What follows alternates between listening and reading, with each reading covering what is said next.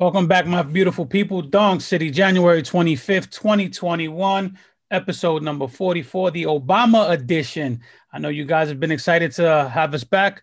We look a little different. We're back on Zoom. We had a little technical difficulties with Facebook, which we're uh, fixing, but this is a jam-packed show. Lots of move happened since we were on last on. Rob, how you doing, baby Vince? How you doing? What's going on? Oh man, yeah, it has been a, a crazy two weeks. We picked a poor two weeks to go without having a show as things just kind of exploded after that first week.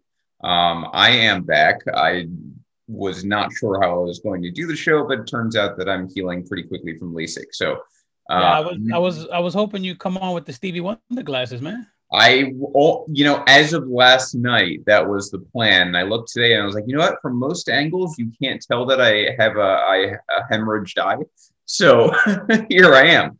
Nah, man, you um, should have come on the show. You should you should have just did the whole show, just you know, head bobbing and shit. It was cool, man. They were limited edition Yankees Oakleys from 2012. I was going to use definitely Dong City appropriate. Yeah, but uh here I am. You can try and find which eye has the hemorrhage. But um yeah, 2015 vision now, so I can see things even clearer than I used to. Great. Yeah, it's a lot better than more arguing. yeah, a lot better than the uh, 2500 I was rocking before the surgery. So here we are. Uh, it is a, a very jam packed show. We haven't had an itinerary like this in a while. And the nice thing is, when putting the rundown together, it's not many topics, it's just a lot in, in the topics. So we can jump right into it. We'll start with the sad, but we are going to eventually get into some MLB updates as far as the 21 the 2021 season most of the show is going to be talking about the hot stove, and it has been a very, very, very hot stove um, that we're going to bring you a lot of different yeah. takes on, and it has affected most of MLB. So if you are a baseball fan, which I would hope you are watching the show, we're probably talking about your team today. Um, even Pirates fans, we will, you will get mentioned in this in this show. So even Royals. Uh yeah, yep. Royals were in there too. Yeah. Wow. Small market, big market, doesn't wow. matter. So, uh, so here we go. Let's start with kind of the more somber news. Uh, we start with Don Sutton passed away earlier uh, in the last two weeks. So Sutton, of course, yet another legend. It was sort of the show before. Now it's Sutton today. Yeah, I'm not uh, liking how we're starting these shows with these deaths. Uh, I don't like it at all. No, well, you're really not going to like this because in addition to Don Sutton passing away, I think probably the biggest Titan in a long time Hank Aaron, um, very, very sad. He has also passed away, lived a good life, uh, lived a long life, but um, but he's passed away. I mean, you're talking top five player ever. The Hank Aaron one hit me really hard. Um, you know, we we talk about Trout and we start throwing around that goat word. You know, when you talk about greatest of all time, you you talk about you know um, Ruth. You start talking about the absolute legends and you know, the one guy that could stake a real claim to the GOAT status, you know, the challenge route is Hank Aaron. Um, that man was, was just a giant um, on and off the field. He actually broke Babe Ruth's home run record um, in 1974. He ended up with 750 career, 755 career home runs. Um, some of the other MLB record he owns is MLB career leader in RBIs with 2,290 most extra base hits with 1477, total base hits with total base, excuse me, with 6856 for a power slugger. That's impressive.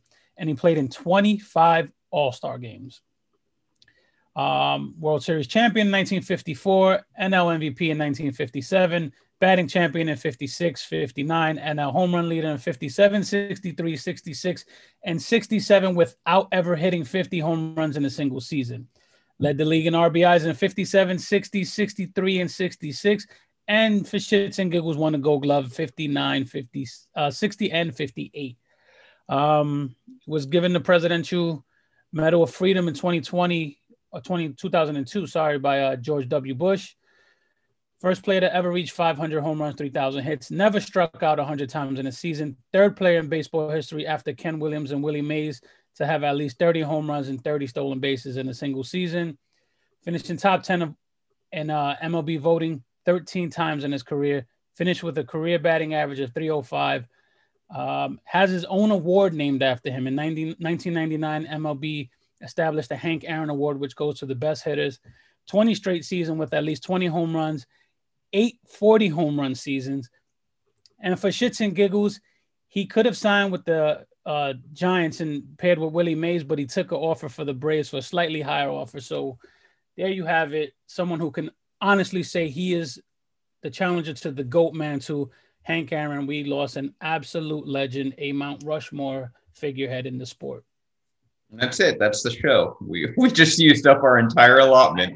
Uh, I, I had planned to just read off a couple of those things, man, but it, it goes I, on and on. I, I, I could not, I could not just pick a couple. He, this man was larger than life. Um, what he meant to to black athletes, what he meant to to everyone. He was just a giant. Um, and and this is a huge, huge, huge loss to not just the baseball world, but just our real life world. So, yeah, absolutely. I mean, as Chris pointed out in the comments, and uh, and I was prepared to say, he did all of that while battling racism. so, I mean, like serious, serious racism. I think there was an article on the Athletic um, the day he passed away about how I think he had received like two thousand letters the year he broke the home the all time home run record, and most of them were not very pleasant.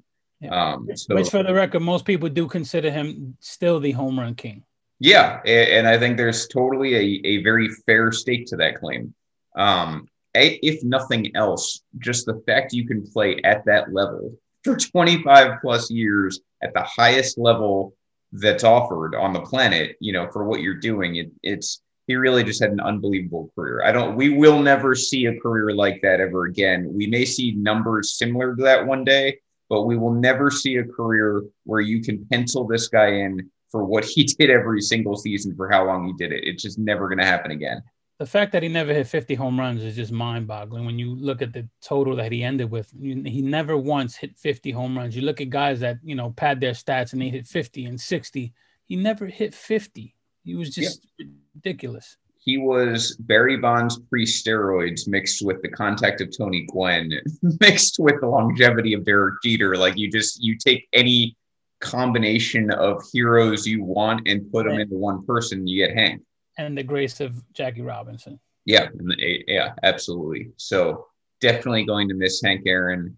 Um, just you know, it, it, it's a tough loss for MLB. There, that generation, unfortunately, that generation and the one under it, are, you know, they're starting to go, and that's sad because in the way baseball structured historically, that's like the golden era, you know. So we we're gonna lose more and more of those guys. This one certainly hurts the most. Um, I put a, a post up in Baseball Life uh, of all the players we've lost just in 2000 and 2020, 2020 and 2021, and it was just a who's who of Hall of Famers, and and just you know when you see the names, you're like, wow, you know, we lost this many legends in such a short time. It's you know this COVID stuff ain't nothing to play with, people. Yeah, very sad. So looking back now, looking forward, MLB. Uh, we have, we have some MLB news, actually a few different things. One of which is that Arizona, the state of Arizona, requested a longer timeline between now and spring training due to the pandemic. Uh, MLB promptly said no, they're starting on time in about three weeks here. So that got squashed. And that's important because half of the training sites are in Arizona. right. Yeah. That's like 14 teams impacted there. Um, MLBPA rejects the notion of now this is this is actually a very important story if you're an MLB fan. I'll tell you why it's not because of what you're thinking. MLBPA rejected expanded playoff and universal DH for 2021. That was an offer from the owners. Um, when you looked at the story when it came out, that was essentially all you saw. That was the headline. If you read, which I read earlier in this week, there's a lawyer interview on MLB Trade Rumors. Um, I don't know if you've read this, Henry. It's a it's a really insightful interview. He's not an MLB collective bargaining lawyer, but he is a in general a collective bargaining lawyer. And he was interviewed by Tim Dierkes, the owner of MLB Trade Rumors um, basically asking kind of abstract questions about what to expect from this upcoming labor negotiation. We have talked about this a lot in the past year, and we're going to have to continue talking about it probably through the rest of the season at some point. But some eye opening stuff. One of the things he said was pay attention to how the very basic aspects of the 2021 season are handled between the players and the owners, it's a good indication of what that relationship looks like. If they take something like universal DH, for example, or expanded playoffs, which is something that really benefits both parties, and they still reject it, that gives you an idea as to how terrible the relationship is between owners and players. That's exactly what we're seeing with this news. Because this is news that on, on paper, MLB players want a universal DH, it gives them more jobs. And they want the expanded playoff, it gives them more money. But they rejected it anyway because of two reasons. One is that this is a media battle.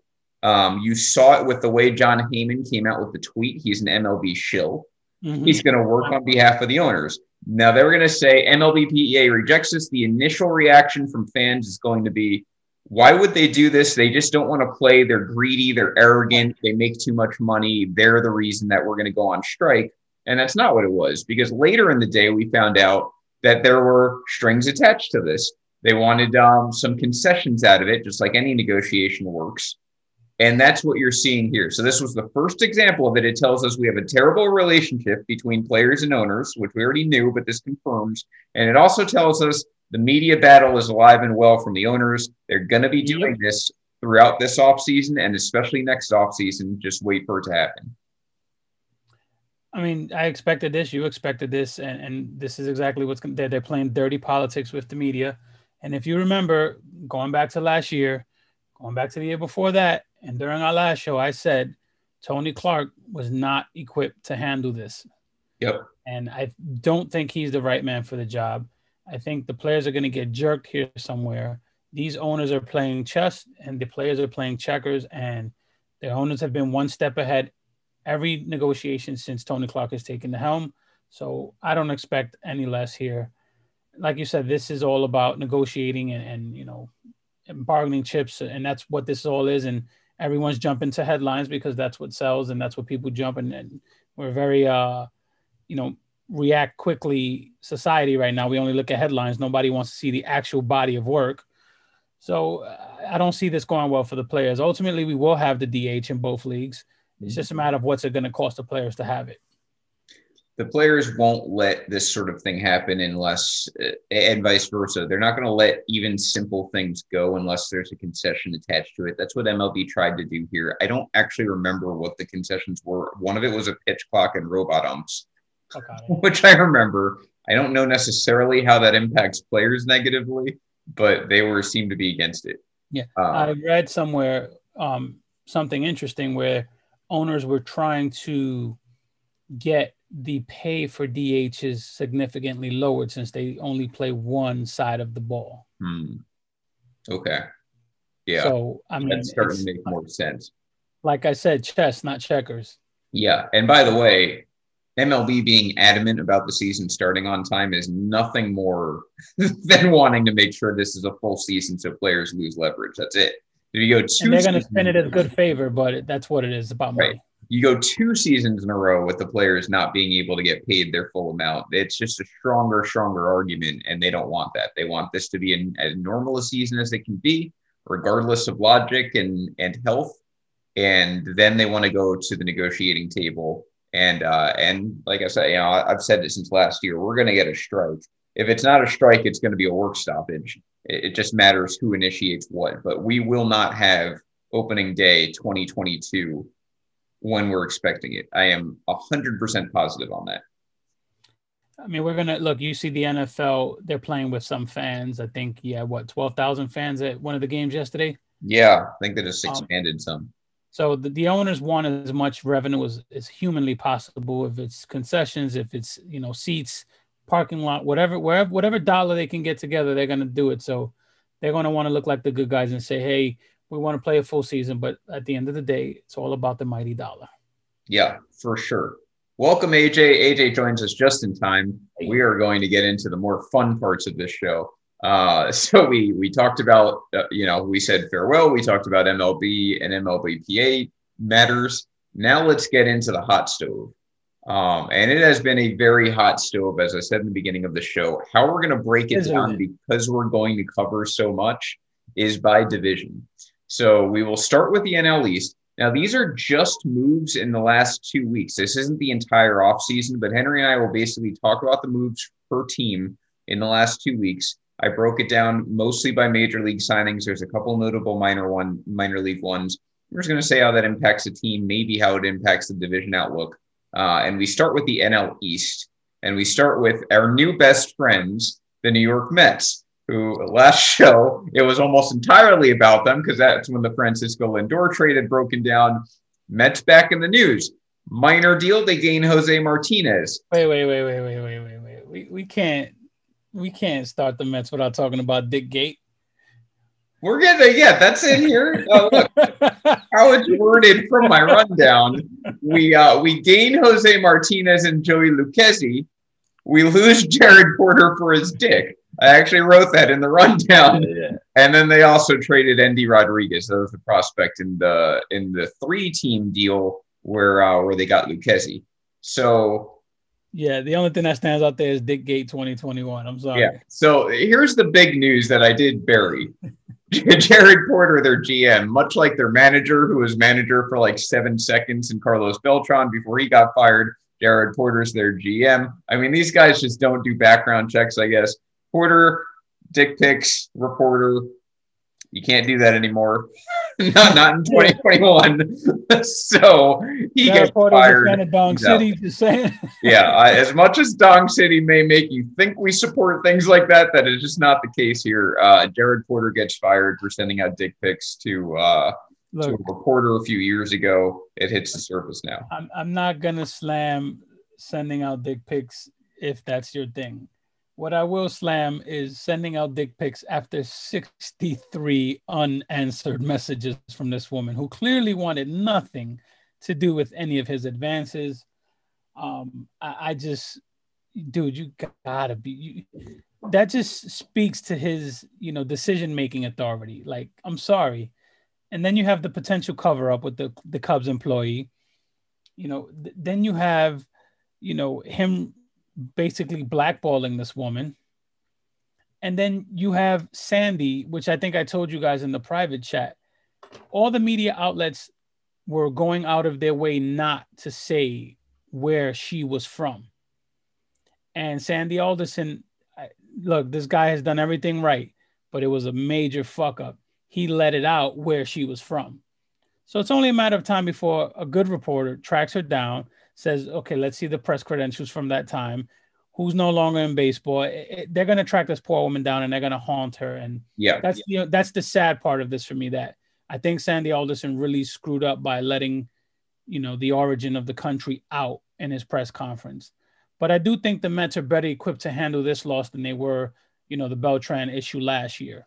You know, Sandy himself can be the GM. He's probably the de facto GM anyway you know, I, I, don't think the Mets lose anything here. If anything, they probably lost what could have been a potential star in the front office going forward.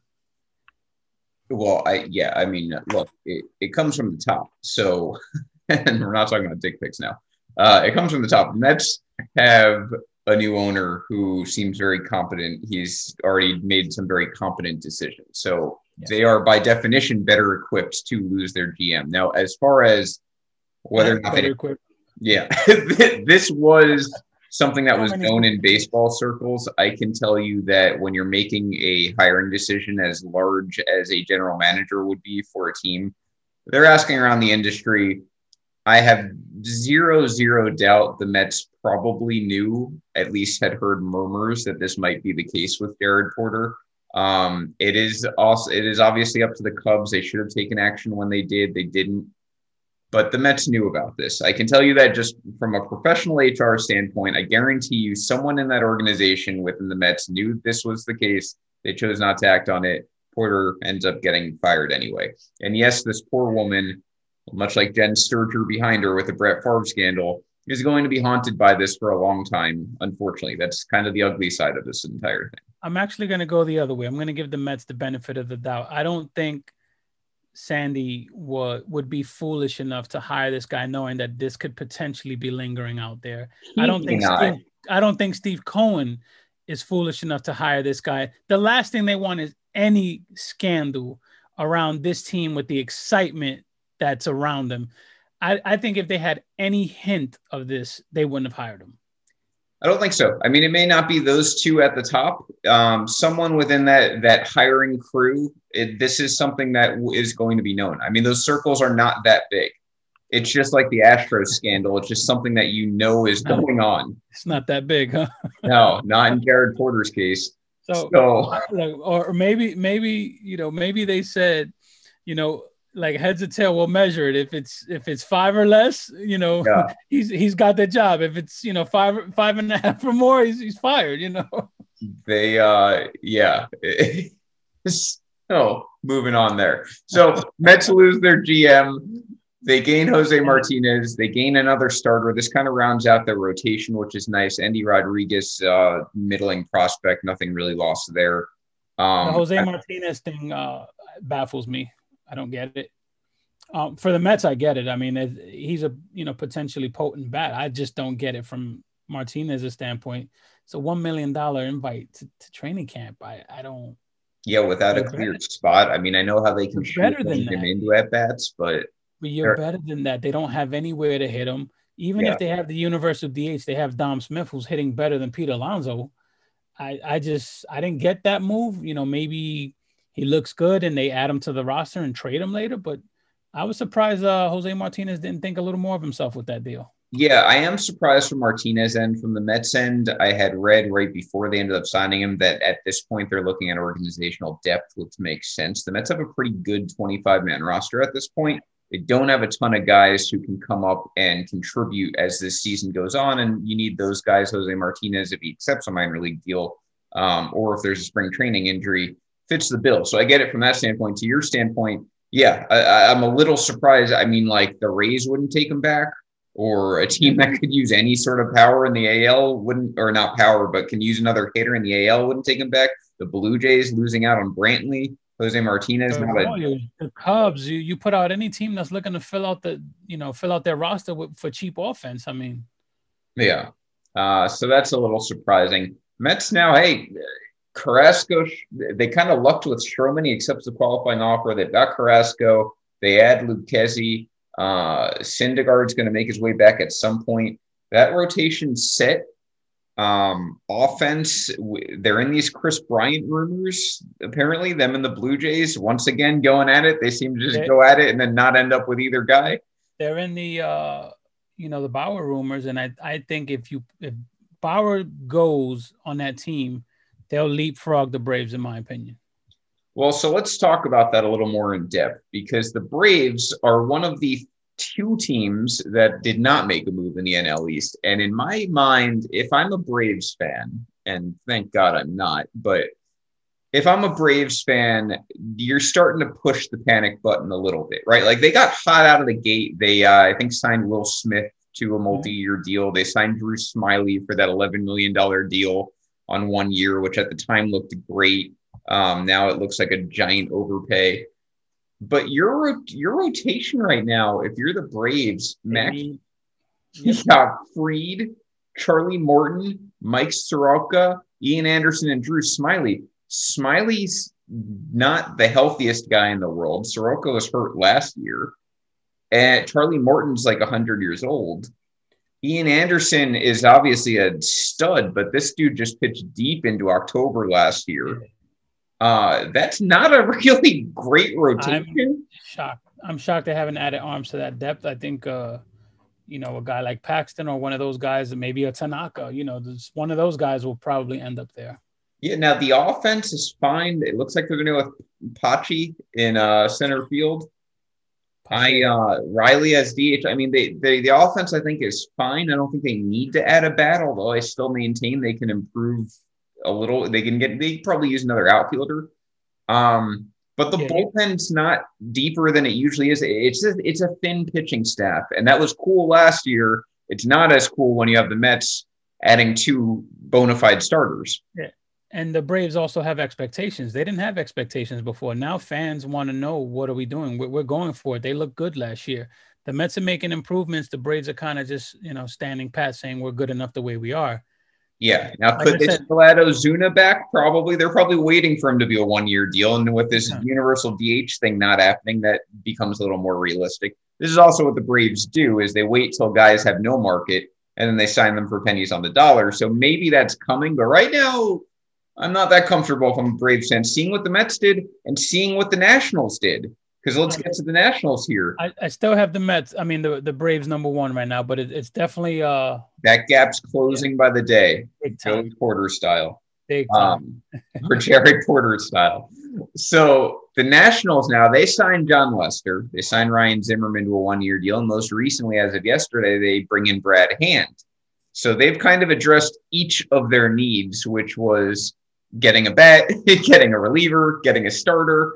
I don't love Jon Lester at this stage of his career, but he fills out a rotation, and that's what they were looking for. They've got Ross and Lester at the end of that rotation. Um, obviously, the big three: Scherzer, Strasburg, and Corbin in the front end. Anibal Sanchez no longer there, so I guess Lester's filling that spot. Which, in in those terms, that's fine. That's a, that's a good deal. Um, Josh Bell was a move earlier in the year, so Zimmerman kind of the backup to him. That's nice depth there. You've got a nice lefty righty combo there too. Not to mention they picked up Schwarber. Yep, they've got Schwarber. They've got um, Carter Kieboom. I expect to take a step forward. To I mean that Nationals are one of those teams. Like one year they're not good, they don't make the playoffs. The next year they they might win the division. So I, I wouldn't, I'm not that low on the Nationals coming out of last year. And I think they've made enough moves here now where things get interesting. Rainey's a fireballer out of the bullpen. Daniel Hudson's back there with Will Harris. Those guys are reliable. You mentioned Schwarber. Um, it's a pretty formidable roster if you're the Nationals. I think they're going to be in the mix with the Mets and Braves this year. Uh, assuming Strasburg and Scherzer can stay healthy, which I've got my own thoughts on that. I think that gets riskier as the years go on, just as they get older and, and throw more bullets. Um, but a big reason for 2020 for the Nats, I think, was they won the World Series year before. They pitched deep into October. We know that almost never works out in recent memory. Nope. We're a year removed from that now. So we'll see if those guys are healthy. If they are, expected to be a three team race up there. And then you've got this kind of team that's in perpetual purgatory. The Phillies, they did make a move. They signed Archie Bradley. Um, we both had Liam Hendriks in the preseason going there. Yeah. Bradley's basically the same thing, just a cheaper version. So I'm glad uh, they made this move because I was starting to second guess if they realized that free agency actually started. yeah, it's another team. By the way, I know that the pandemic happened, but that affects every team. The Phillies, what did they do with that Mike Trout money? Because remember when the whole thing was they're going to sign Bryce Harper and Mike Trout? Yep and now they're just eating that money, I guess, because I, I don't know. Well, where... they lost a billion dollars, remember? According to that. That's right. They, they are the team that lost a billion dollars. No one else did, just them. You know, they, they gave that money to Andrew McCutchen. I mean, they didn't give it to Didi Gregorius. Yeah, like Zack Wheeler. He's the only guy I think who's been signed any sort of money, and now Bradley for like five million bucks. Yeah. Um, Phillies, Phillies saving it to sign their own guys, Nola, uh, Velasquez. I don't. They locked up Nola to like a Severino type deal. That's not big money. I mean, I guess if you combined Wheeler and Nola, you get Trout, but they were gonna have to do that anyway. Yeah. So I don't know. Um, but Phillies to me are a clear fourth in that division right now, which is kind of sad because it's not really a bad roster. I think the NL East is just really, really good right now yeah, the Phillies aren't doing anything. They're just like I said, they don't. I don't think they knew free agency was starting. They're not doing jack shit. The Mets are making moves. You know, the Nats are making little moves here and there to improve their ball club. The Braves are, you know, they were already the, the king of the division, and then here's the Phillies saying, "Oh yeah, let's let's play ball." I, I don't get it. They still need a shortstop. They still need pitching. They still need, you know, they need a lot of things, and I don't see where they're going to get it. I don't either. Yeah, not not with the pieces that are left. Um, they don't strike me as particularly deep in the farm where they're going to go trading guys uh, to or get Joe Girardi. Yeah, Joe Girardi's got. Girardi should have took that Mets job, man. yeah, it's looking bad now. Should have took that Mets job. Mets Mets rising rising to the top in that division. So I like you. Imagine you put Girardi managing the Mets. I mean, he's got he's got all the pieces he needs over there now. I, I mean, that's a he's got a bullpen to abuse. He's got you know, he's got everything he needs there. Girardi would have been good on the Mets. The Mets at this point are simply a you need to now put up the wins, right? They're that team that's rebuilt. Yeah. I think they're competitive. I think they can compete in the NL. Um, they are not the first or second best team in the league, but right behind that is kind of anyone's game behind the Dodgers and Padres, and uh, and they're right there. And now they, They just have to everything they actually had to as a team. They did everything they had to do. They checked every box. They needed an owner. They needed a superstar. They needed a shortstop. They needed a catcher. They fit, they checked every box that they needed to check this offseason. Yep. And they've put themselves in the financial position where they can they can pick and choose who they want to kind of lock up here. That's I mean they're, they're right where they want to be as a franchise. Yep. No getting around it. Now they just have to win as a team.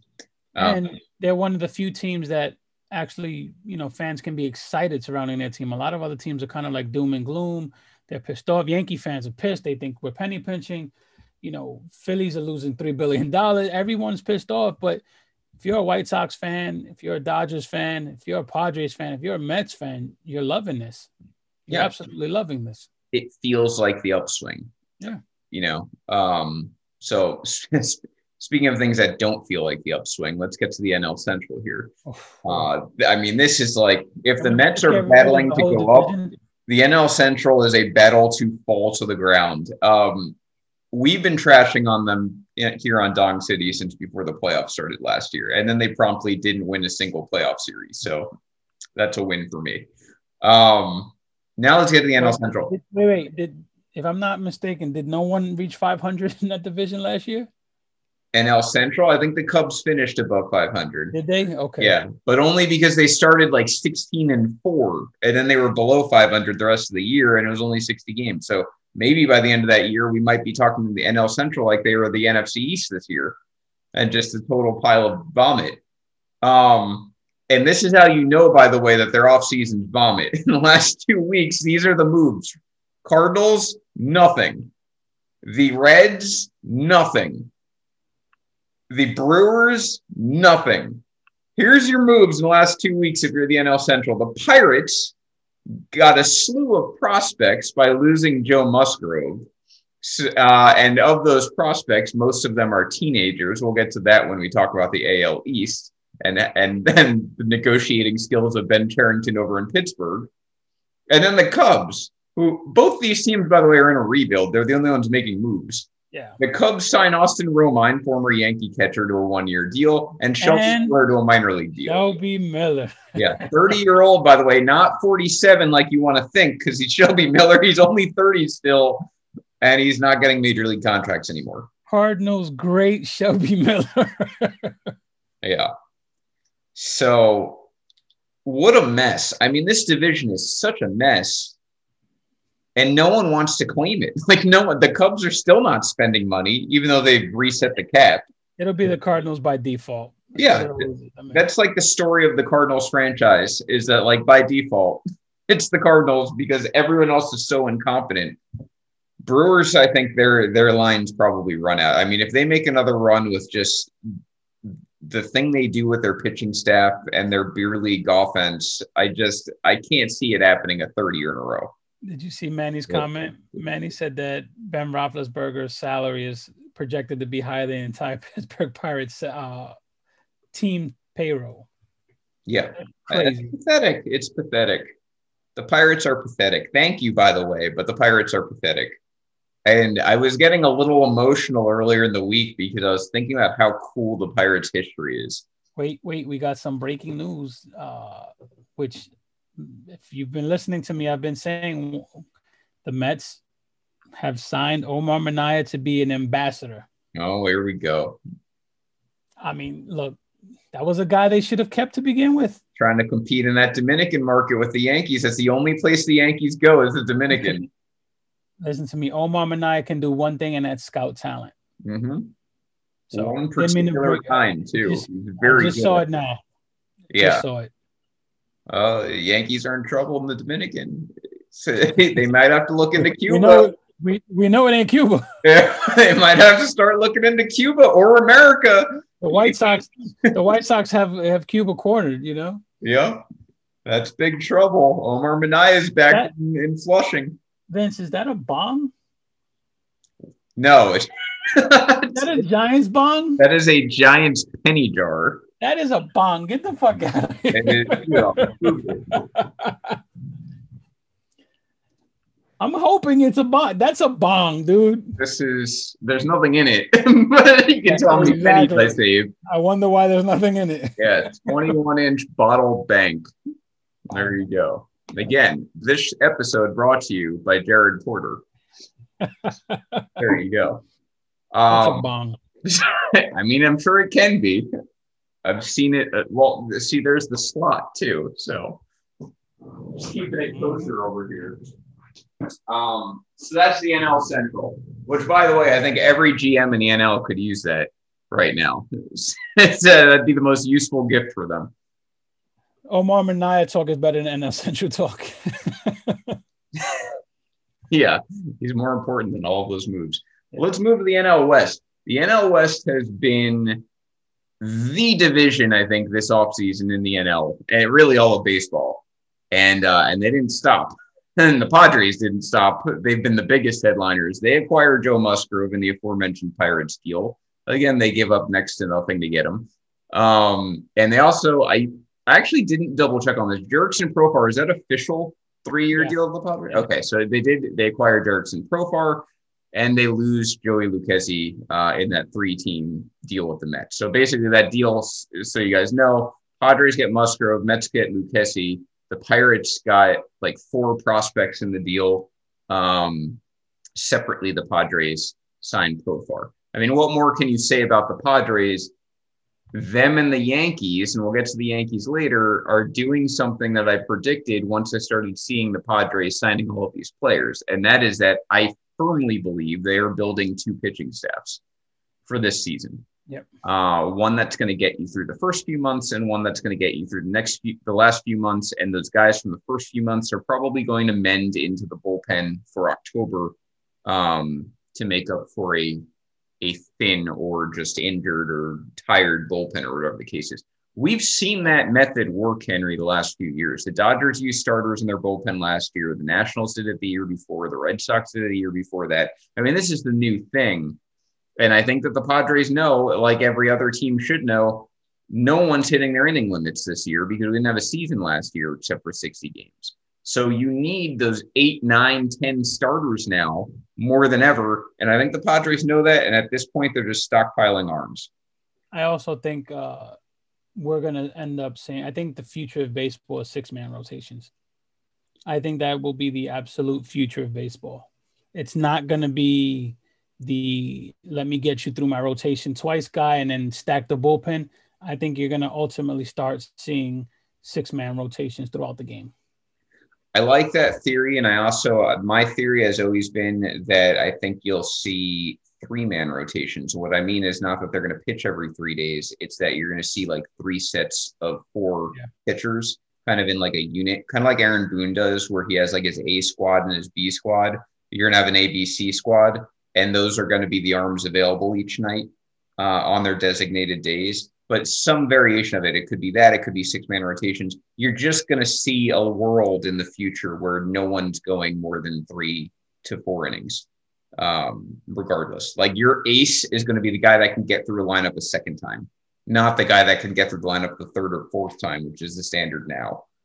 Um, and really the fourth time is not the standard now either and yeah. usually not the third either but yeah I, I totally agree with you i think that's the slow evolution you're seeing the dodgers kind of kickstarting that um, and now the padres have darvish and snell and lamet and paddock and musgrove they got everybody yeah that's a, that list just keeps going um, I mean, the Padres are ready to go. You know, is it enough to to overcome the Dodgers? We'll find out. But they've done everything that they can possibly do to try. That's all you ask for. And Dodgers no moves last two weeks. They don't have a whole lot they need to do. But the Giants are in the news. San Francisco Giants signing Alex Wood to a one year deal. That was the guy I thought would be James Paxton. Um, I didn't first predict Paxton there, but kind of as time evolved and I saw what the market looked like, I thought Paxton would be a good fit in San Francisco. Uh, I like a good deal for both of them. Yeah, I, I, mean it could still happen, but Alex Wood was that that hole that got filled. So Uh, Wood a one year deal with the Giants. They're not going anywhere, but you know it's nice to eat some innings in a year where you know you don't want to touch. Giants have a, a decent farm system forming there.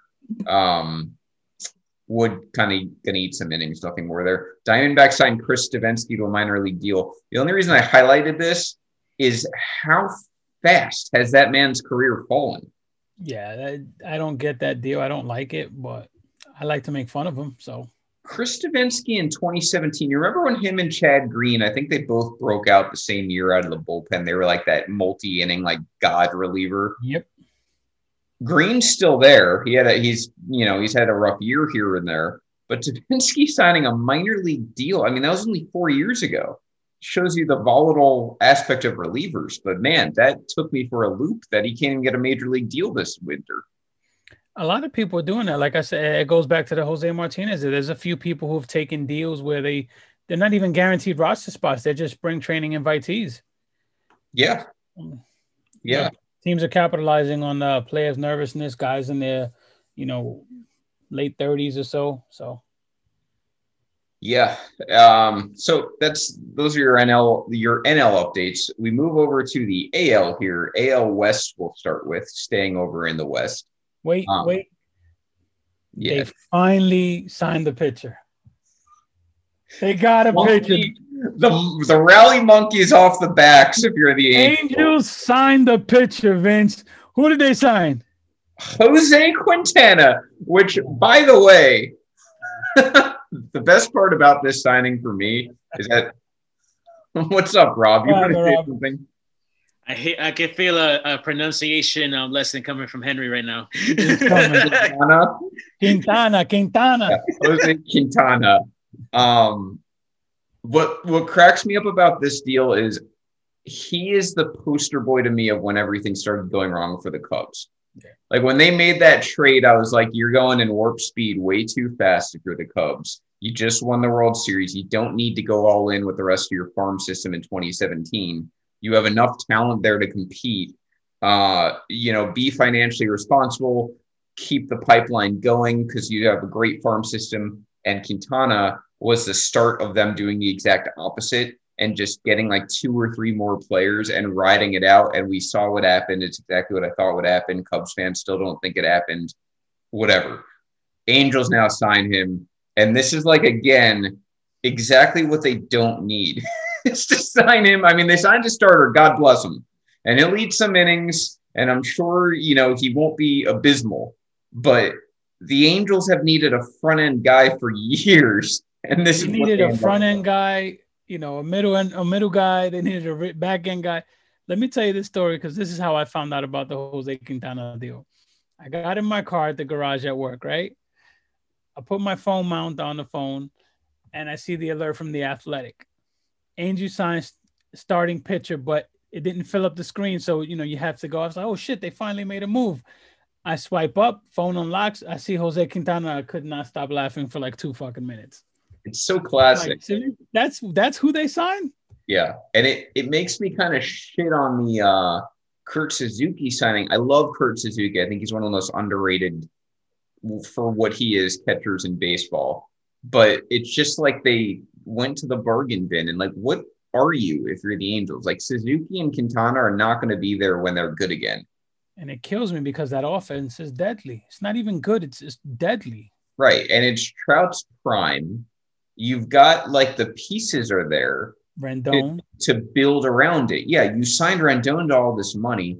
Ohtani, you presume, is at least going to be healthy as a hitter and or a pitcher. Give Pujols something to retire, man. Just just give him something. Pujols and Upton's salaries are coming up in the next year or two, so it's not you know it's not like you can't make long term investments. And Trevor Bauer continues to sit out there. That was my prediction, but they they're not making me uh, look good here. Mm-hmm. Not yet. Just wait. So my prediction comes right with Bauer. The Dodgers sign him as a big fu to the Padres to end the winter because I still think that's coming. Um, but anyway, so so yeah, so Quintana and Suzuki, the Angels. Hey, they're on the board. There were 14 teams that didn't make our list. So at least in the last two weeks, they're on the board. It's just I don't understand what that franchise is about or what they're doing. Um, and then the Astros, oh, ship slowly sinking, but they wanted Michael Brantley to be a part of it. Um, hey, God bless the Astros for this. They took Brantley away from the Blue Jays. Makes the Blue Jays not as good as people thought they would be. Brantley goes there two two years, thirty two million. Um, I hate this deal even more after today. Why is that? Because of the Gardner rumors. Yeah. Yeah, uh, yeah. We'll the get Yankees freed up the capital to get him if they wanted him. Right. Brantley fits a need in New York. Uh, the 232, we'll talk about that in a second. But yeah, so the Astros go and they they bring Brantley back. That offense should still be potent. We saw what it could do in the playoffs last year. Um, they lose Springer, but they keep Brantley. And uh, and then they also signed Jason Castro, which fine, whatever. Um, problem with the Astros is I've always Unless- liked Jason Castro. what's that? I've always liked Jason Castro. Yeah, I don't mind He's always one of the most underrated catchers around. he fits into that Kurt Suzuki mold. These are guys who get the job done and they never get credit for it. Um, the Astros' problem is going to be their pitching, unless guys like Valdez can just take like three steps forward. Um, you're not getting Verlander back this year. Greinke's yet another year older, and both of their contracts are up after this season. So Astros, I don't think are dead yet, but I fully expect a rebuild of some sort next year. Uh, next year being 2022. Of course, in typical Astros fashion, we'll probably have a strike. They won't have to get punished at all for anything, even when it comes to rebuilding. But they bring Brantley back, takes him away from the Blue Jays. We'll get to the AL East in a second. Let's go to the AL Central here. White Sox get on the board. Yeah, and, and Correa and I think Osuna too, Rob, are uh, are also up for the Astros. So they've got a lot of free agency coming up here. AL Central, the White Sox, they signed Liam Hendriks. They also signed is that Cespedes' brother? That is Cespedes' brother, who Yeah. was the number one international prospect last year. and also the 700th Cuban that the White Sox have signed to their franchise. Uh, I think he won like a car for being 700th, winning the sweepstakes, possibly. So, um, yeah, so they sign him organizational depth, but yeah, big time prospect. And then, of course, they also do this signing for Hendriks. And I know, Henry, you got super excited about this deal as the accountant that you are. So, why don't you take us through it? I got excited about this deal because I think it's the future of manipulating the tax. That's what we are about as a country is tax avoidance. And the White Sox are setting a trend here. They basically signed him to a four-year contract and they have a buyout on the fourth year. The buyout is the exact amount of the option. Nothing, he, still gets the same guaranteed money, but the buyout is spread over deferred years and doesn't count against the luxury tax threshold. So In, in the fourth year. in the fourth year. So Right. it's it's actually just brilliant the way they put this together, and you're gonna see a lot of it. A lot of teams are gonna jump on this. Players are gonna do it, but they're gonna want the buyout. It- see, the the way the players will counteract this is they'll say, if you're gonna give me a buyout for the same amount, make my buyout number bigger.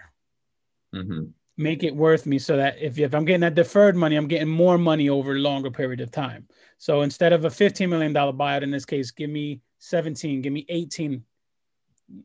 But you're going to see a lot of this, this this type of structuring coming around, and creative accounting has been around longer than we've been alive. So nothing new here except uh, the smart people running shit again. leave it to Ricky's team to um, find the best way to circumvent the salary cap. It's Uh, beautiful. I love it. I It love is no, it- this is like what the White. Sox do. They, you know, they're very, very good with their finances. They're very savvy with signing players long term. This is what you, you know when you're a mid market team and you have fans who bitch about big market teams and all the advantages they have. Look at what the White Sox do because this is how you do it. Like there's a way to do it. You just have to do it a different way, and that's what the White Sox are doing. Um, they are locking their guys up. Go ahead. I said there's several ways to skin a cat. It's the old adage, and Yeah. what they're doing.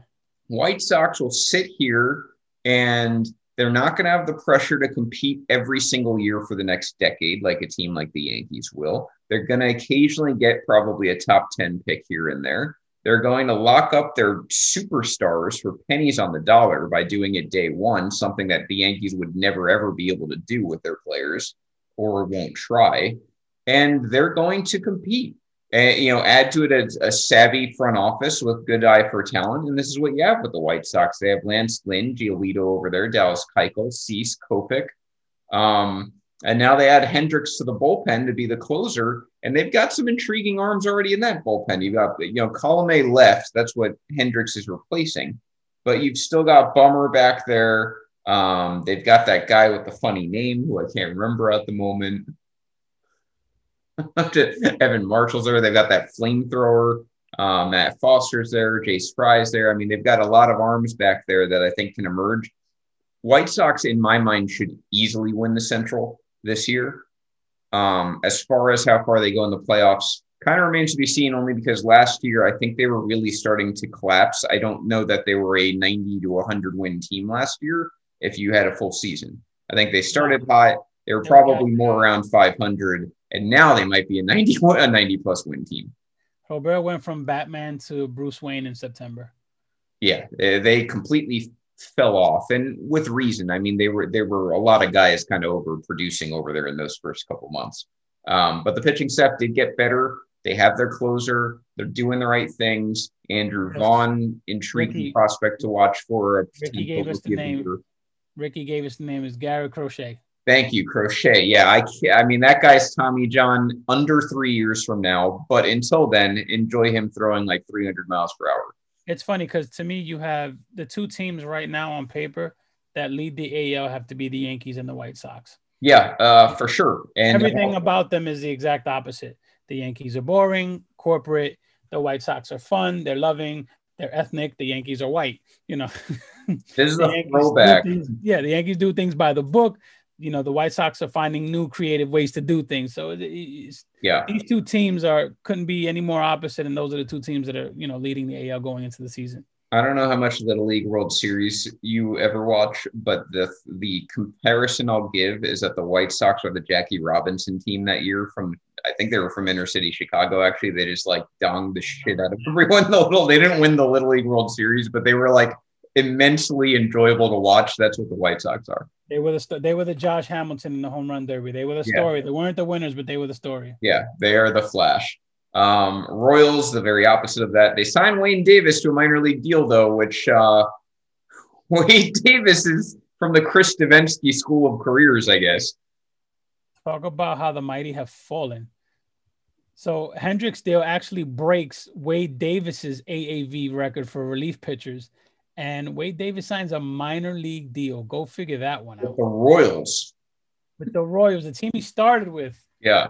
I don't get it. Um, look, like I said, the mighty have fallen. My man was uh he didn't want to take deals. He was being stubborn when he hit the free agent market, and his career is just absolutely tanked. Yeah, he's fallen off. He's he's got Kenny Powers to him now. Look, uh, Brad Hand and all you other relievers, your careers are short, your paydays are short. Get the money you can while you can get it. Mm-hmm. Absolutely. Until baseball realizes that you have to pay relief pitchers properly, until then, get your money. Which segues perfectly into a guy who has just been stealing money for years now. And that is the Twins making the news. They signed Jay Happ. This is just the most Twins move of all time. They signed Jay Happ for their rotation, one year deal. Jay Happ's like 64 years old. What are your thoughts on this? I absolutely love this deal. You are crazy. I love this deal because this guarantees that the Twins will lose to the Yankees in the first round of the playoffs via sweep. That was already that's guaranteed. What, that was that the, the Twins could have signed Mike Trout and uh and Trevor Bauer, and they still would lose to the Yankees in the first round. I, that's it. And I'm Jay Happ. Fuck him. He acted like a little bitch at the end of his term with the Yankees. So by the way, this is just the funniest. I mean, if you need to just have a laugh, you're having a bad day, please go check the Twins depth chart for their rotation. It is the most motley Kenta Maeda, Jose Berrios, Jay Happ, Michael Pineda, and Randy Dobnak. It's just, you couldn't find, like, even just picturing them in a room having a conversation is hilarious to me because they just make no sense. It's great. Um, and the Twins will probably still come in second. And then, like, they're not even a terrible team. It's just they're so funny how they go about things. And yeah, I'm not buying the Twins this year. What's that? I'm not buying the Twins this year. I mean, that offense is still that offense, although they lost Rosario. You have Maeda going from the NL to the AL. You have Jose Berrios, who I love because he's Puerto Rican and he you know, pitched great in the World Baseball Classic, but what is he? Yeah. He's this big arm who's had this high ceiling, but how long can we talk about that high the ceiling? reputation of an ace who pitches like a three. you you gotta you gotta meet that high ceiling. And this kid has all the stuff. He has everything you want in an ace, and he just doesn't put it together. He's 26 years old already. He's been in the league long enough. You, you got to get your shit together. Yep. Uh, Alex Kirilloff, also a guy to kind of watch, rookie of the year. Um, I'm not a huge fan of his, but knowing that he's on the Twins, he'll probably have 40 home runs anyway. Jose Berrios already pitched 116 career games. Like, come on. Yeah, no, I agree with you. He At that point, you, you stop looking at the ceiling and you say you are who you are. Right. Completely agree. Uh, so those are your central moves. Now we move to the AL East, which Hey. should take the next three hours. Hey, Um, let's go. uh, I'm going to go reverse of the rundown because I think it's obvious where we should finish the show. Uh, first, we'll go with the Red Sox. Now, the Red Sox, the Red Sox kind of fit that Angels mold. Like they're clearly not going to compete for the division and probably not a wild card spot either, unless you have like another eight-team playoff. But they signed Garrett Richards and they do it for 10 million a year, which I mean, that's just a little absurd. And then they bring back Martin Perez for a one year deal. Now, the one deal I did like Henry, and I could already foresee him having one series against the Yankees where he hits like 400 and hits three home runs. Uh, Kike Hernandez, they signed to a two year deal, fills their second base hole, which I Yeah, like that deal. he's usually the guy that the type of guy that kills you. The problem with Kike is he's not a starter. He's a platoon guy. Right. And I think they may use him as a starter. It's kind of it, it, Red Sox still don't have a lot of depth. Now they do have three top 100 prospects. So the farm system's coming along a little bit. It worries me that Bobby Dalbec's one of them. And it also worries me that one of the other one's a pitcher because the Red Sox do not produce pitchers. Yeah. Um, and Dahlbeck has a major hole in his, his swing in my mind.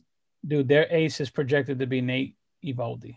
Come on. Right. Their rotation right now is Eovaldi, who is perpetually injured and will almost certainly have an innings count.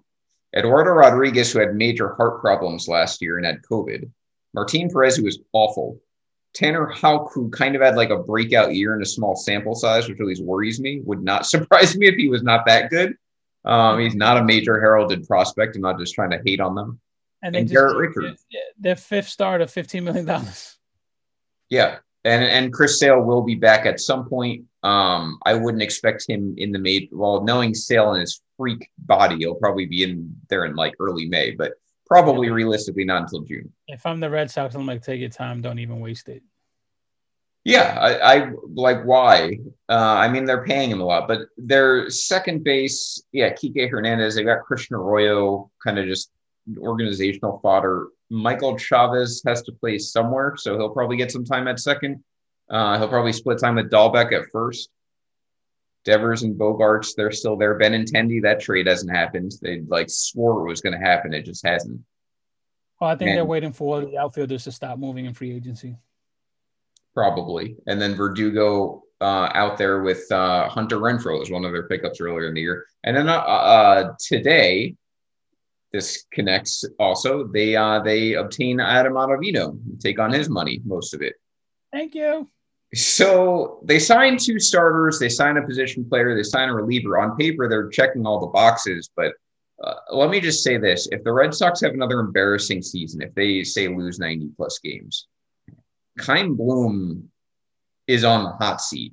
I mean, Dombrowski, say what you will, he won the World Series and then he torched that franchise. But Bloom hasn't really shown enough to me where I'm like, I feel really good about our future. Well, not to mention you got rid of your your franchise player in the last 20 years. Yeah, very unpopular, but I totally agreed with it. I just don't know. I don't know what anyone was expecting, but I think you had to move Betts. I think it was the way Mookie, you know, portrayed them like, yeah, fuck yeah, y'all don't treat me the right way. It, was something about the way Mookie showed that they treated him that, you know, just everyone knew that they were bullshitting. Yeah, they didn't handle it from a PR standpoint very well at all. Um, but at the end of the day, in a vacuum, treating him made all the sense in the world, knowing the direction the Red Sox were going. The problem with the Red Sox is I don't uh, these move. I don't know. They haven't. that farm still doesn't scare me, I guess, and maybe that happens with a couple more trades, but yeah, Rob, Rob, Mookie was in that 2011 draft, which Rob sent us a photo of doing producer shit. And that 2011 MLB draft, Joe, just to just name a few players in that draft that got drafted: Gerrit Cole, Bauer, Rendon, Lindor, Baez, Springer, uh, Jose Fernandez, Sonny Gray, Joe Panik, Milton Bradley Jr. Jesus Christ, there's a name. Michael Fulmer, Trevor Story, Blake Snell, Josh Bell, Vogelbach, McCann, Betts, Treinen, La Stella, and Devenski, all in that 2011 draft. Wow. Sucks to be Milton Bradley, huh? Seriously. My goodness. Um, but anyway, so those are their moves. Uh, you know, it again, it, it fills out the paper. The Blue Jays, they signed George Springer, 31 year old George Springer, six years, 150 million. Uh, that he's on a, a, different list, and it's not a very favorable one of players who signed for, I think, over 100 million after the age of 31. Almost none of them actually pan out well. We'll see about Springer. I'm not a big Springer guy to begin with, not just because he went to the Blue Jays, and not just because he was on the Astros. I just don't love his peripherals that that much. Um, I like him depending on where he was going. You put him on the Mets, and I like him a lot more than you put him on the Blue Jays. Yeah, that's fair. Um, by the way, Ricky had pointed out Cora's back. This is the thing about Cora, and I said this to a guy who, has not been in the group now for over a year, uh, who eventually got kicked out. But Joey or Joey Cora, Alex Cora in 2018 had literally every single possible thing a manager can have go right for him Yep. everything. Everyone stayed healthy. Everyone had a career year. He, it reminded me actually a lot, just to again show you I'm not hating Joe Torre yeah, in the late nineties.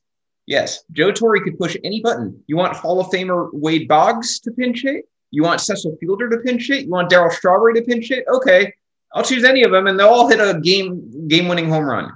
Cora had that going for him in 2018, and everyone just made him seem like a prodigy which I, I have no I, doubt he's a good coach.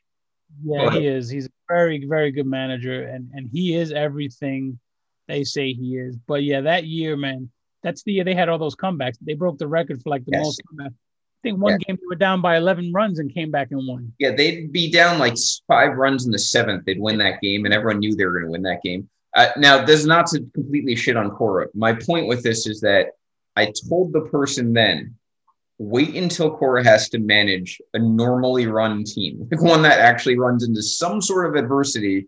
And that's what happened in 2019. Didn't get to rub it in his face. He left the group. 2020, now the Red Sox are in full rebuild. So 2021, Cora coming back is great. It's better than what they had, probably. I don't really know a lot about Ron Roenicke's uh, future, but it, he's not. Don't expect this team to just magically like hit all the right buttons. They don't have the same buttons anymore. I, I got to see who this guy is. Oh, I. I'll send it to you in the chat. You'll you'll remember the name. I promise. Okay. Yeah. Um. Anyway, so the Blue Jays. Oh fuck that dude! Yeah. exactly. So Rob the, just sent it to me. Damn, I didn't. Damn, you're right. He's not around to rub this shit in his face. No, but I was 100 percent on that. Blue Jays, George Springer, it's a good deal for them. Kirby Yates, another good deal for them. They also signed Tyler Chatwood, who I think is going to be Yankee fodder when they play each other, but he, he fills out a rotation spot. They also extend their team president, Mark Shapiro, for five years. Well deserved, I think. I mean, the Blue Jays rebuild is going really well. I just pumped the brakes at the point of they're going to replace the Yankees or Rays as division winners. I don't think they're quite there yet.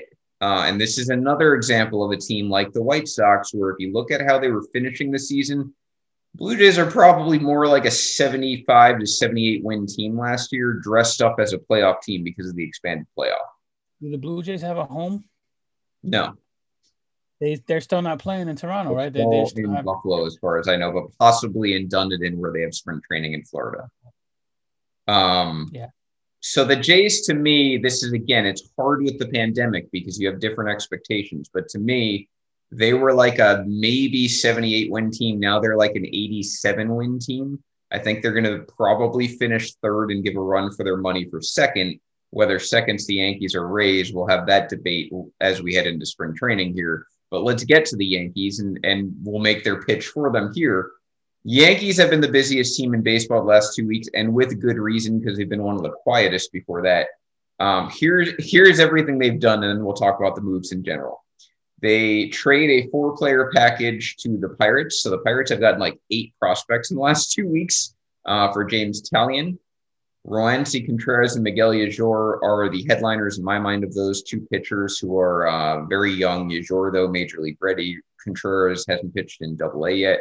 Um, Taillon, two and a half million, so very cheap. He signed through next year as well, so that kind of coincides with the Yankees World Series window here, which is definitely through 2022, possibly longer depending on how Cashman handles next winter.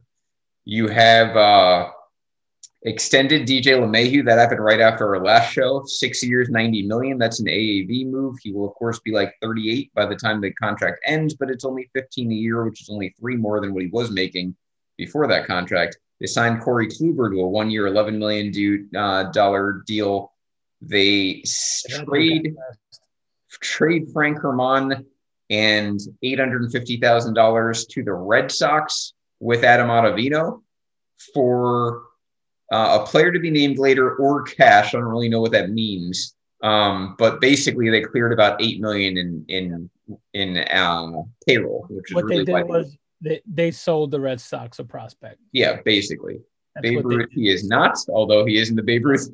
Eat this salary. Here's a really decent prospect, and just get this guy. yeah, uh, Frank Germán, for those who don't know, probably about 24th ish on the Yankee prospect list. So he's not a non-prospect, but he's also not by any means elite. Rob, what do you have to say? Well, I think that cash um, part of the deal might end up going towards Gardy. Well, so yeah, so they cleared the eight million, which we'll get to in a second. Um, what I mean is that instead of a player to be named later, they may also get cash back, but they also sent eight hundred fifty thousand to the Red Sox. So maybe those get that back. I have no idea. A Red Sox fan friend of mine pointed out maybe Frank Germán is the player to be named later.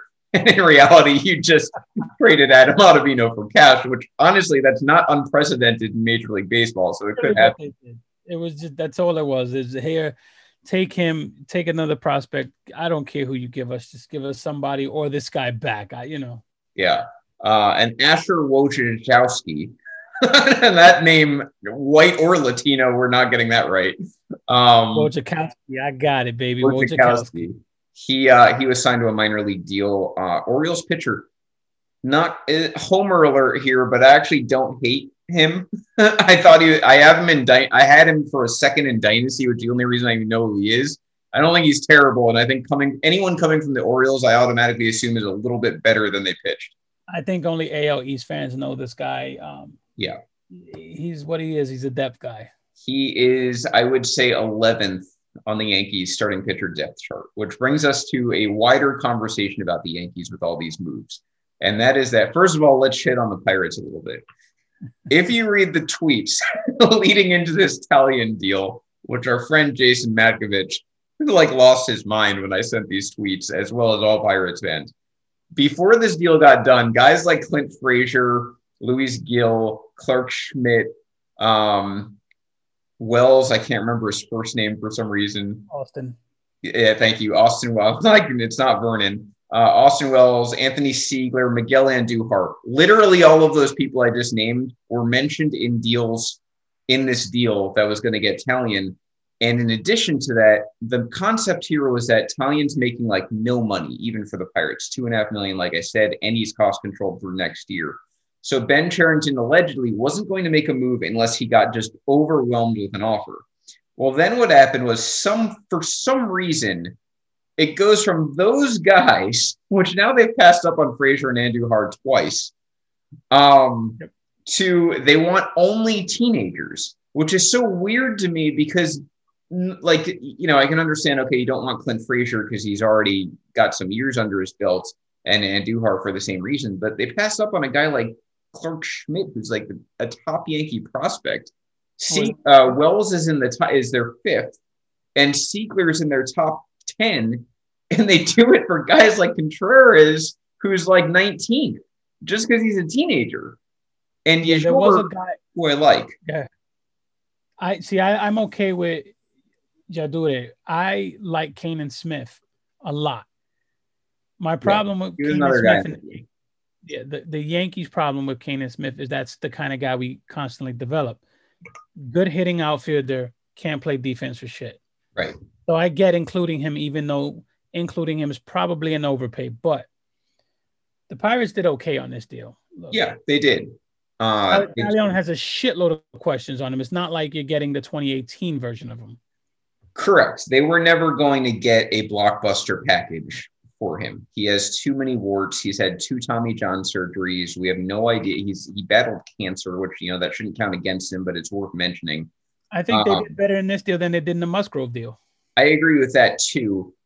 The only thing I find funny is that the Pirates might be the only organization who publicly say we want quantity over quality. they were like, we don't want your best prospect. We want four of your good to okay prospects. The Pirates are the only people saying we want the teens. Give me the teens. Yeah. So I guess they're going with that. I mean, they they have. I think they got nine prospects in the last two weeks. That farm system should be pretty good, but they have nothing at the major league level now, um, except maybe Bryan Reynolds. So anyway, back to the Yankees. Yankees now are going with kind of an AL version of what the Padres are going with, although on a much inferior scale Yes. they're they're they're going with the we're going to throw a bunch of shit at the wall and see what sticks approach with their rotation. Literally the analogy I had in my head. Yeah. Now, two weeks ago, if you looked at this, you would say, you know what, if Corey Kluber is your number two starter, there's a lot of problems here, which would be true. Um, but now I kind of look at this and he- he- the following guys are guys who can pitch for the Yankees in 2021. And this isn't just like if they develop or whatever. This, these are guys who actually are major league ready to pitch in a major league rotation. You have Gerrit Cole, Jordan Montgomery. Those are your two healthy guys, should be able to pitch, no real problems. Then you get into Deivi Garcia, who finished last year, again, should be healthy, probably on an innings limit. Then you get into the two guys coming back from injury, Luis Severino and Domingo Germán. Um, they have their own question marks. Severino coming off Tommy John. Herman hasn't pitched in like two years. He was terrible in the winter leagues. We have no idea what he is. Brutal. And then you've got um, then you have Taillon and Kluber. Those are the two new additions, guys who again have question marks. Kluber hasn't pitched in like two years. Taillon hasn't pitched in over a year. Yep. Um, and then you have this Wojciechowski guy Wojciechowski. and and Chassin, who we signed earlier. So those are two guys who are like basically minor league depth. And then you have um, Nick Nelson and Clarke Schmidt. Michael King and Clarke Schmidt. Those are the three guys from the system who can go anywhere from spot start to Clarke Schmidt may break out. He probably needs a little more seasoning. So I just named 12 guys. There are 12 guys who can pitch, who have pitched in the majors and can pitch this year in that rotation. And they have very, very wide array of ceilings and floors, and most of them have high ceilings and very low floors.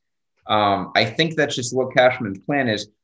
I'm a little more comforted now than I was because there's 12 options. I mean, you're talking 12 options. That should be able to get you through a year, no matter who's on injury limits, inning limits, and whatnot.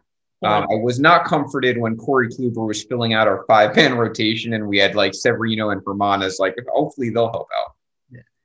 I, I agree with you. They take they take the approach of let's just get depth, depth, depth, and there may be four different guys every other week. Who knows? And my problem is you you got to figure out who your guys are when you go into the playoffs. You can't play that game. And I know the idea is maybe Sevy comes back. Personally, I think he should be in the bullpen to fill out that that uh, bullpen. You can't just have all these guys and say we're going to get through the season because they will. This offense will carry us to a lot of fucking wins. Yeah.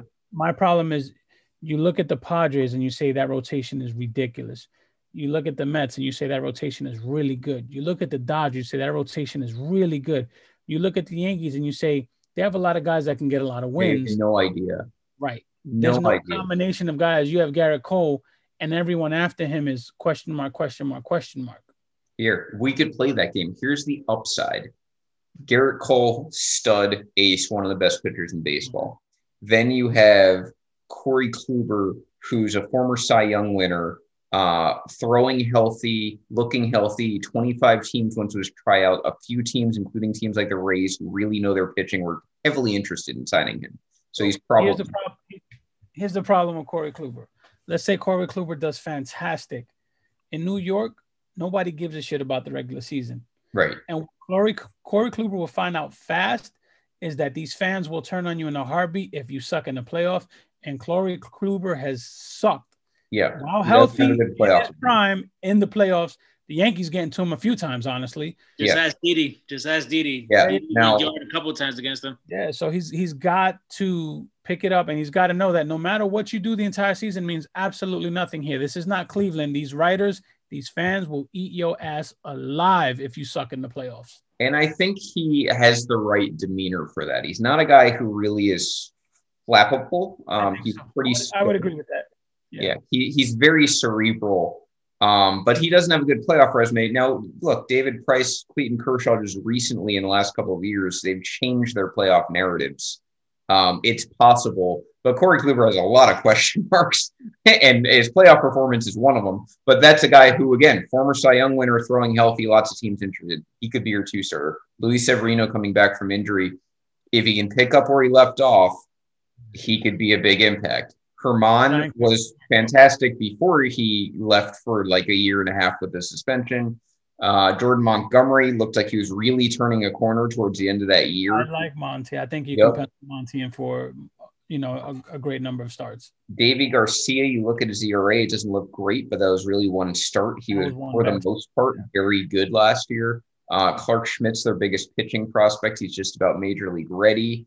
And then, you know, even a guy like Nick Nelson pitched mostly out of the bullpen. That dude is a pretty un, un, underrated prospect. Um, and then Probably you, the you guy we'll talk about the most later on. Yeah. Um, uh, yeah, Michael King, another guy. So that's the best case scenario. The Yankees have all ha, they can slot pretty nicely one through five if these guys can reach near their ceilings. And then Taillon, who we didn't mention, Guy's a stud. He's changed his arm angle during his rehab to match Lucas Giolito. That was an article earlier this week. Um, and it said that he is already throwing 95. Now, he used to be able to throw like 98, 99 by June. Who knows? He might be doing that. But he seems to be healthy. So these guys are all healthy and throwing well. Um, you can really slot a dangerous one through five if Cole, Kluber, Severino, Taillon, Montgomery are got are, are going to reach near their ceiling. Now the other side of that is literally every single guy I listed except Gerrit Cole has an understandable question mark, including Montgomery, by the way, who probably isn't going to be able to get through a full season. Which makes me wonder what the hell happened in the Tanaka negotiations. Because if you put Tanaka in this rotation, it's a lot more stable. It is. He just asked for two. He's asking 15 to 20 million. Think about it for a second, though. I thought DJ and Tanaka coming back were like slam dunks to me. I knew DJ was, and I assumed if Tanaka was going to come back to the majors, it was going to be the Yankees. Now, think about it though. Even if it was 15 million, and most sources say it's closer to 20 that Tanaka's asking for. The, in that 15 million, he signed DJ LeMahieu. Like, say, let's move it to 20. 20 million, Cashman has signed DJ LeMahieu, James Taillon, and uh, and if you count the Ottavino trade, you could fit Kluber in there too. Yeah. So like that's all he's done with that money. So that's that's why Tanaka is not a Yankee right now. You just it's not in the price range. Shocked. Yeah, uh, well, I'm shocked they reset the cap. Neither of us planned for that when we were talking about where players were going in the offseason. I had, I had, I knew they were going to go under the top tier, I had no idea that they were going to be cheap and go under the bottom tier. It makes no sense except for the three year thing, but it makes no sense when you're heading into a CBA negotiation. Yeah. So, um, so I mean, it, long way of saying Cashman did the most with what he was working with, with which was not very much. I still expect him to bring in like a Trevor Rosenthal of some sort. And unfortunately, like Rob alluded to earlier, we're almost guaranteed Brett Gardner's coming back in a completely nonsensical decision. Yeah, he's gonna come back. I don't. I didn't. I thought he should have his swan song, retire. Like I said, get a job as a you know a spring training coach. But all signs point to him coming back. We need a lefty bat. We don't need an outfielder, but we could use one. I mean, I, I just in my mind, not. Tauchman fits that platoon perfectly fine. You know, there's no reason he's not the fourth outfielder who And- occasionally plays left. And again, the question, like I've been asking for two years now, where are you going to get Andujar at bats? Right. And that's the other thing. Uh, I mean, the experiment with Andujar at first and left field was about four minutes. Yeah. I know. I don't know how you can possibly form any sort of conclusion on that that quickly. I equate the way the Yankees are handling Miguel Andujar with the same way they handle Joba Chamberlain. I think the Yankees have completely botched this kid. They failed him. He's going to ultimately leave this organization. He's going to be the, the hitting star that we know he can be. Yeah, I agree. Unless They- they Greg Burden, where botched- he just gets hurt. Botched. They just botched this kid. Yeah, uh, but between Andujar and Tauchman, I just I don't see a single spot where Brett Gardner's relevant. Uh, they're gonna pay him more than league minimum. If it's more than three million, there should be an investigation on what he has on Brian Cashman because that is a waste of money in this in this offseason. He has Um, a reporter. Yankees, by the way, in case you're wondering, at about 198 million now. The cap is 210. They obviously have to stay on that, including in-season deals, which I would leave about five million for. So Which really looking. still the tops in baseball right now. Oh yeah, Yeah. Highest payroll in baseball right now. hang your head on that. And you still Uh, have fans crying that they're cheap. Yeah, the uh, they're at. They probably have to get. They could get to like 205. So if you're getting Gardner at two or three million and Rosenthal at four or five, I think they can make that work. Um, I don't think Rosenthal's coming here. it's got to they I, or Soria, any of those reclamation relievers. I think it's going to be Severino. I think in October. So this is the other aspect of that. In October, I almost guarantee at least Germán and Severino will be in the bullpen. Uh, Yankees are going to finally cross that bridge where they're going to have like two or three of their starters in that bullpen. That's why they signed 12 guys. The rest of them are going to in through the rotation, and it's going to be mutually beneficial because they're going to have to have innings caps anyway. It would not surprise me if Severino comes back. They start him slow, stays in a rotation, Mhm. does amazing, and they say, you know what, this All kid is doing good. He's he's progressing. Don't fuck with it, and he spends the rest of the season in the in the bullpen only for the season. Yeah, August, August. It'll be right around the time Clarke Schmidt's ready to to that'll be our big. That'll be Cashman's his favorite line. We're gonna have somebody healthy coming back, and that's our trade. Yeah, right around the deadline, they'll probably move him, and I think either Germán or whoever you want to substitute in there. Um, and they're going to go with that eh, because I think Cashman looks at these past seasons, Adam Ottavino being a great example. Relievers just sometimes aren't there for you in October. Adam Ottavino wasn't there either October he was here. That's a big reason that I think a lot of people wanted him gone. And now you're you're just going to have to plug some starters in. But the the biggest thing, and it's not just the rotation; it's the entire team.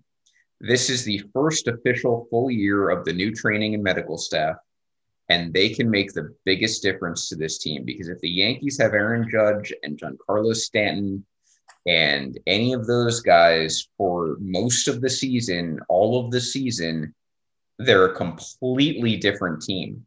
Then, in my mind, they are the juggernauts of the AL, and they will run through the AL East because the Rays don't have that upside, losing two of their three best starters, and the Jays don't have that pitching staff. If the Yankees stay, we'll, we'll say it every year. I mean, there's no guarantee it's going to happen at all, but if they can actually turn a corner as far as their health goes, and those guys can stay healthy, that's the biggest difference, and it always will be the biggest difference to the Plug sport. and play that sentence in 2019, in 2020, in Mhm. 2021. Absolutely. It's it's still a factor. It just there's absolutely no guarantee it's going to happen. Absolutely. And this isn't like saying it for every team because I've seen that sometimes. Well, like, oh, well, if any team stays healthy, they're good. No, the Yankees are cataclysmically different when it comes to injuries. They've had devastating injuries for two years, and it's been out of nowhere to guys in their prime. It's not like these are broken down guys who have injury prone backgrounds. So we'll see. But um, we will be back with you. We're gonna have to really play this by ear for next week because if we have another week like this, we may have to be back next week with more deals. Yeah. But um, so far, two weeks, but we'll see. yeah, definitely two weeks, possibly next week. We'll see how it goes. Uh, two weeks from now, we will be celebrating football season being over. So that should bring some fans back, which will be nice. And um, yeah, so we'll be back in two weeks at least. Crown the Chiefs, giving them their back to back. Yeah, for sure. Yeah, Chief. Nah, stop that, Rob. Chiefs are winning the Super. I don't care what Brady magic anyone wants to say. Uh, As long as that man is breathing, Tom Brady no, is. he's passing the torch. that Super Bowl. Really? Mute that man. I'm telling you, Um, this is the pass the torch game. Yeah, I agree. So you and if you want more information on that, listen to the Audible tomorrow night, 8 p.m. Uh 7 p.m. Guys, sorry, Eastern time. Take it easy on my boy Josh Smith tomorrow, please. Yep, they're gonna His after offensive line did him no justice. they're gonna kill Josh Allen. Randy Hammond, Matt Bushnell are gonna kill Josh Allen on this show. Did I say. Josh Smith? Look at that. 7 p.m. tomorrow. We've got the step back Wednesday, 7 p.m. Um, we'll be back, like I said, definitely two weeks, possibly next week. We'll see how the week goes. And that's it. That was a lot to get through. This has been Dong City. Everyone have a great night. Thank you guys. Dong City bitches.